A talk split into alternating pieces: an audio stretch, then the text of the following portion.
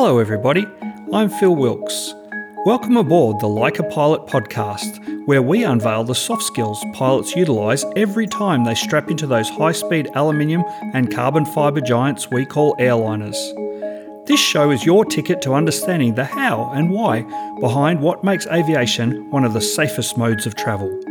So it's time to fasten your seatbelts and join me now as we embark on a journey through the skies, where pilot skills become the blueprints for high performance in any field. If you were asked to give a talk on conflict resolution in teams, what pictures immediately come to your mind? Do you conjure images of heated debates, raised voices, maybe a relentless pursuit of compromise? These are exactly the things I immediately thought of when I was recently asked to give a talk on conflict resolution in teams with an emphasis on the flight deck environment. To be perfectly honest, I struggled to think of a time where I'd actually seen serious conflict on the flight deck. I asked many of my work colleagues, and we all came to the same conclusion. Everything we do on the flight deck tends to be aimed towards avoiding this kind of conflict in the first place. I spoke to some human factors experts and asked them for their thoughts on conflict on the flight deck. They introduced me to a more nuanced perspective on conflict than what I'd been considering. They asked me to consider that conflict occurs when people believe they have incompatible needs or goals and feel strongly about their position. In this context, where you consider conflict to be an incompatibility of needs or goals, the conflict can very well be internal I'd like to share three stories with you. They're not pleasant stories in that they involve aircraft accidents in which lives were lost, but there's an immense value in the lessons learned from each. March 27, 1977, Tenerife. A KLM Boeing 747 lines up for takeoff at Los Rodeos Airport in the Canary Islands. The captain behind the controls has previously appeared in KLM advertising campaigns and is the head of pilot training. He pushes the thrust levers forward to commence the takeoff roll. Meanwhile, a Pan American Boeing 747 is still on the runway, unseen in the dense fog enveloping the airport. The resulting collision remains to this day the deadliest accident in aviation history.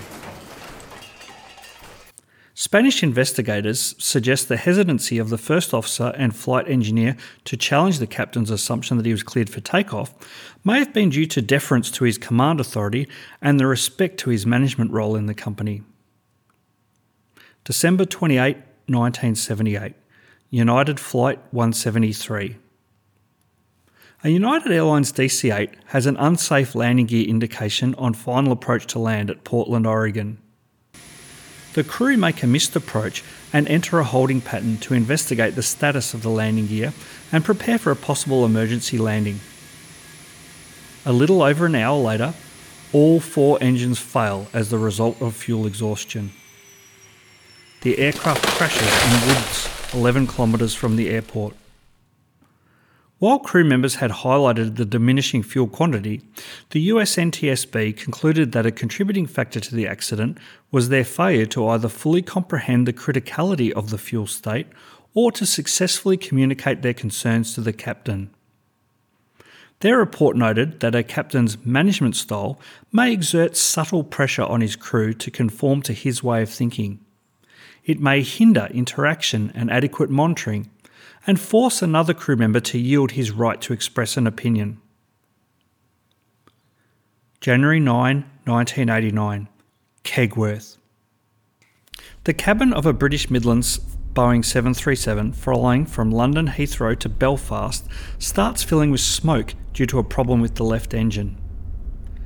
Due to a series of errors related to inexperience with this almost new variant of the 737 and a lack of training in differences from the previous variant they had flown, the crew mistakenly identified the right engine as the source of the smoke and shuts it down. On final approach to land, the malfunctioning left engine fails completely. The 737 crashes a devastating 475 metres short of the runway pavement. The British Air Accident Investigations Branch found that a failure to inform the crew of sparks and flames from the left engine, observed by many on board, including three cabin attendants, contributed to the flight crew shutting down the wrong engine. Three opportunities to share information, three opportunities to speak up and have a difficult conversation, three opportunities lost. Conflict can be a good thing, and sometimes we need to have difficult conversations to avoid or resolve it. From the definition we looked at earlier, there are three areas where conflict can arise within teams task, a disagreement on the what and how, team processes, a disagreement on the who, and interpersonal differences.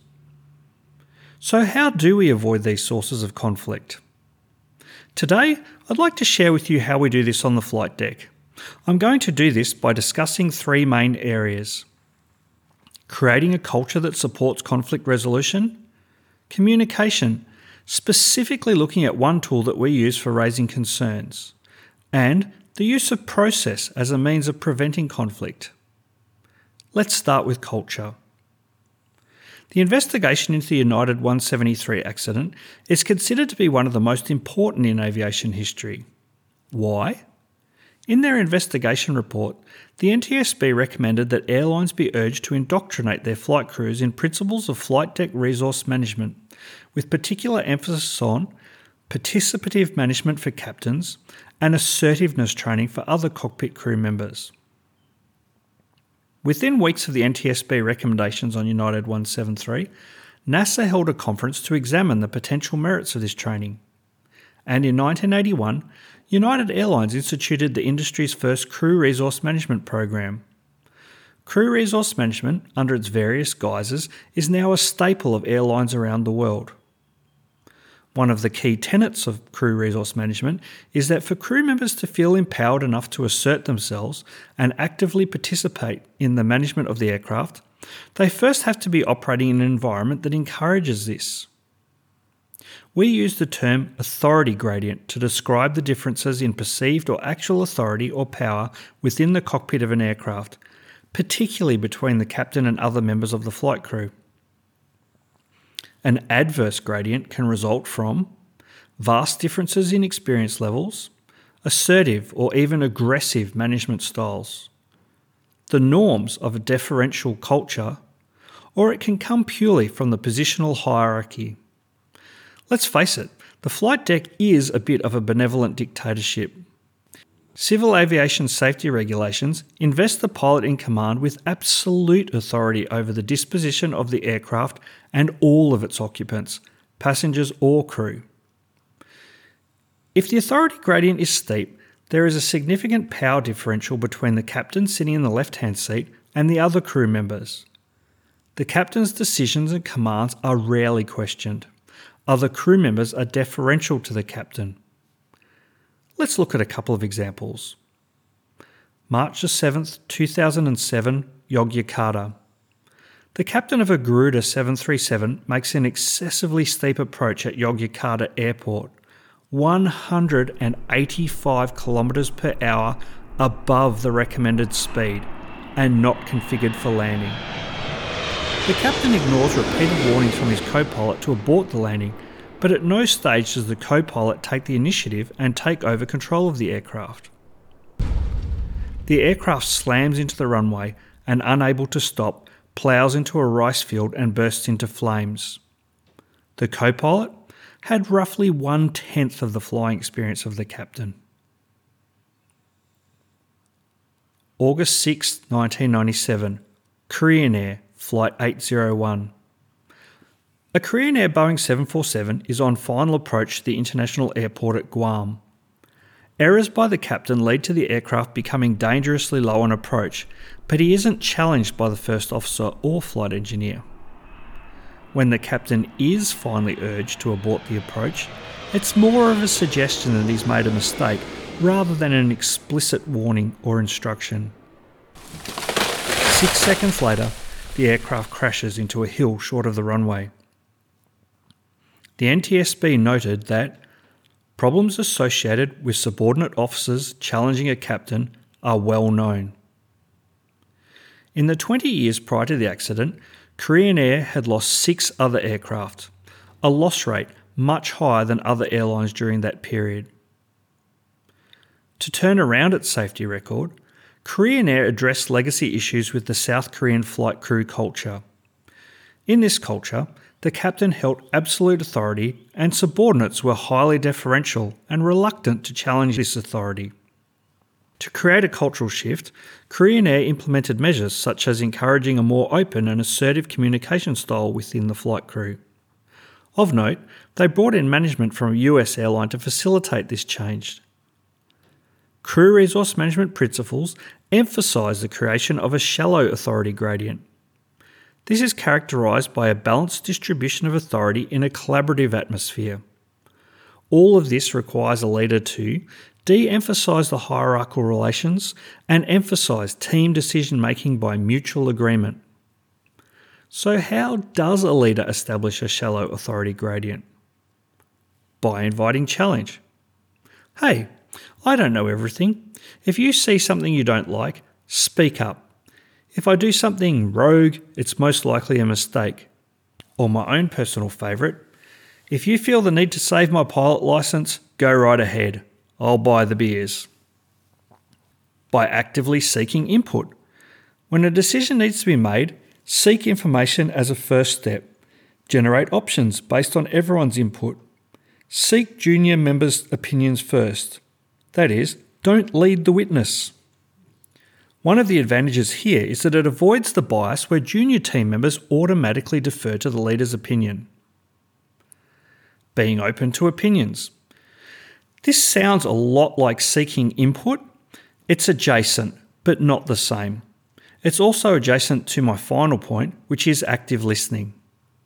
Being open to opinions and active listening go hand in hand as they recognise as the leader, that you don't necessarily have all the answers or all of the information.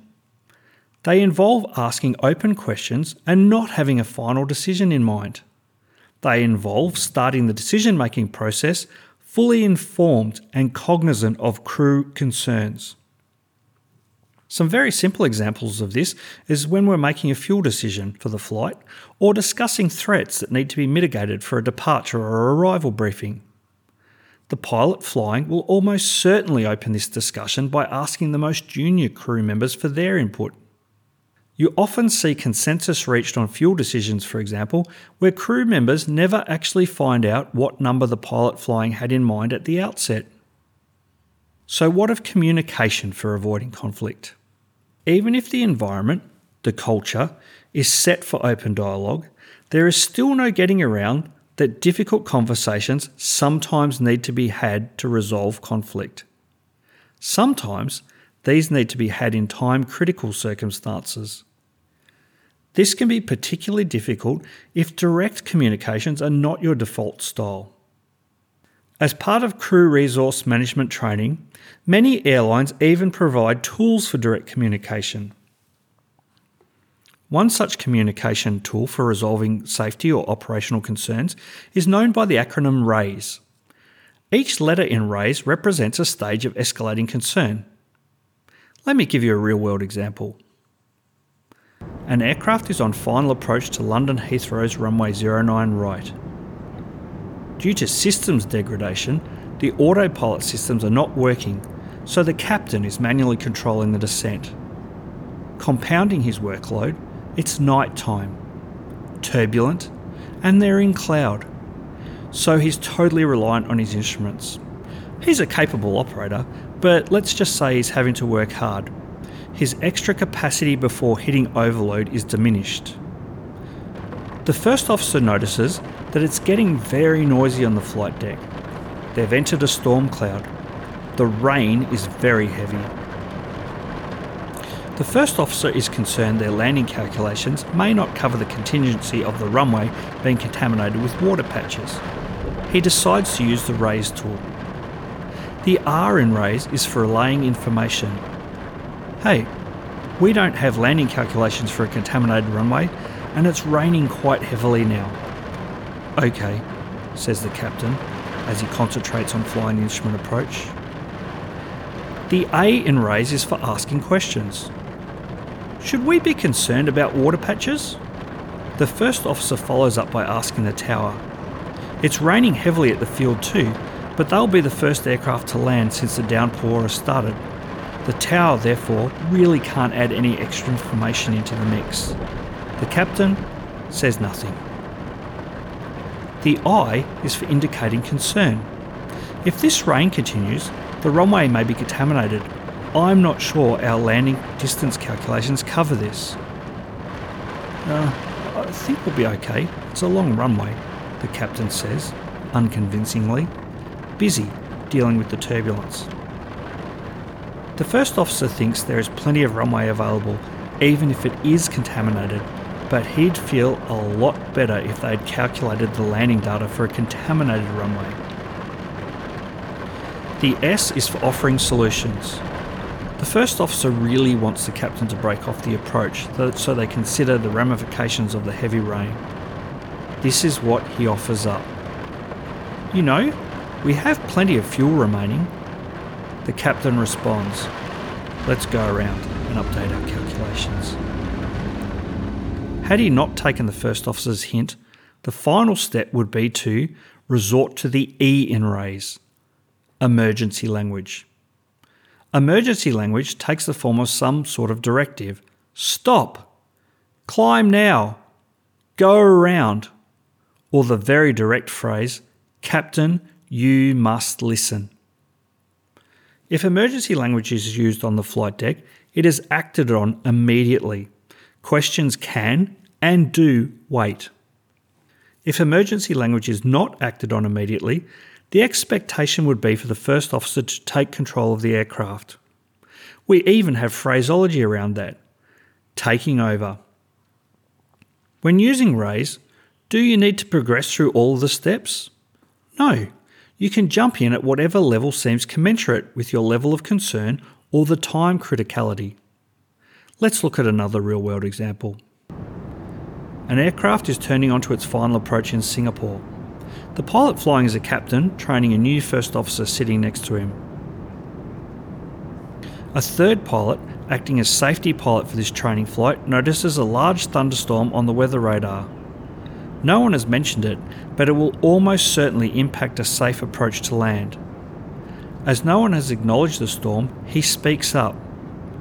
What are your intentions regarding the red on the radar? The trigger works and the captain responds immediately. Tell ATC we're breaking off the approach. We need an immediate right hand turn. The storm closes the airport. The aircraft lands safely an hour later. In case you missed that one, the safety pilot jumped immediately to the second level of raise. He asked a question. But what has this got to do with me? Does raise work outside of the flight deck environment? It certainly does. As just one example, I've heard of the RAISE tool being used by organisations as a tool for managers and subordinates to call out inappropriate behaviour, such as bullying or harassment. I've also seen it used to escalate concerns and champion change over lax infection prevention protocols within the hotel quarantine environment during the worst of the COVID pandemic. The advantages of RAISE for difficult conversations are that it provides a structure for resolving conflict. It's also a non confrontational way to add information that a decision maker may not have been aware of. And if the recipient has been trained in RAISE, they will recognise the triggers and potentially be more open to what is being communicated. The raise tool is something that lends itself to use in the process that we call managing upwards, the process by which subordinates drive outcomes. On the flight deck, we rely on many communication protocols for such things as establishing shared mental models, communicating with intent, and relaying information in a timely manner. The raise tool is just one of our tools, but it is a good one when trying to mitigate against conflict. I like to think of it as a tool for helping someone else arrive at a behaviour we want them to be demonstrating, but for them to own that decision. I'd now like to rewind a little. I previously defined conflict in terms of an incompatibility of needs or goals. Within this context, much of the scope for conflict arises due to disagreement on the what, how, who, and when of task completion. With this in mind, process is the final key as to how we mitigate against conflict on the flight deck. Much of what we do on the flight deck is driven by highly prescriptive and thoroughly documented processes. We have regulations put in place by the regulatory authorities ICAO, the FAA, CASA. The aircraft manufacturers publish procedures too, task sharing, techniques for operating the equipment they produce. And over the top of all this, the airlines publish their own documentation to establish how they want their aircraft operated to meet all of the regulatory obligations and manufacturer limitations. With well defined processes, a lot of conflict can be resolved and personality removed by a clear focus on not who is right, but what is right. Another part of avoiding conflict, based on the who, what, when, and how, is shared mental models. I include this as part of process, as sharing information and conducting briefings is a large part of our process on the flight deck and how we establish a shared mental model. A big part of establishing a shared mental model is the use of briefings. All departures and arrivals are briefed, both what is anticipated and contingency procedures how we will depart or land. What if we have a problem on the runway? What if we have an engine failure? What if we can't land? Our briefs are threat and error management based, identifying threats and the means to mitigate them. Crew resource management best practice is used. Briefs are interactive, with input sought and other pilots given the opportunity to brief their own roles, ask questions for clarification, or make suggestions. Briefings are usually conducted by the pilot flying. By them sharing their thinking and plans throughout the flight, it gives others an opportunity to either buy into the shared mental model or to speak up. We maintain a shared mental model throughout a flight by a continuous sharing of information as it comes to hand. Information that appears to mean little to you may very well be consequential and serve as a trigger for someone else in the team.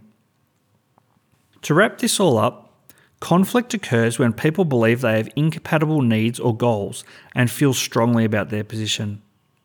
The main areas for potential conflict are task, team processes, and interpersonal differences. But the opportunity for conflict can be mitigated by establishing a culture or environment that encourages open dialogue and constructive dissent. Using tools such as RAISE to constructively approach conflict situations, and using documented processes and procedures supported by a shared mental model to provide clarity on roles and responsibilities. Until next time, thank you for listening to the Like a Pilot podcast. For more information, check out the show notes at philwilkes.com forward slash podcast. The Like a Pilot podcast is written and produced by me, Phil Wilkes. If you'd like to support the Like a Pilot podcast, our Patreon page is available at patreon.com forward slash like a pilot. And if you've liked the show, please remember to rate, share, and review.